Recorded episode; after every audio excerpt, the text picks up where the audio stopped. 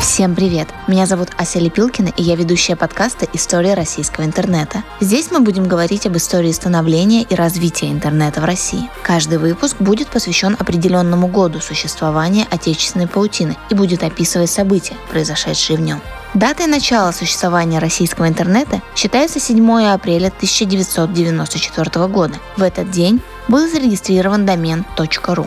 За 27 лет очень много изменилось и много всего произошло. В конце 90-х Рунет хоть и существовал, но был практически пустым. Это были времена, когда в час можно было загрузить две картинки, а про видео, фильмы, музыку я вообще молчу. В моем подкасте мы обсудим взлет и падение живого журнала, как ресурс для поиска однокурсников и одноклассников перерос в огромную социальную сеть, вспомним времена, когда у всех останавливалось сердце, когда слышали этот звук, как ВКонтакте писали на стенах и поклонялись кошкам. А еще, помните, когда в Инстаграм была хронологическая лента?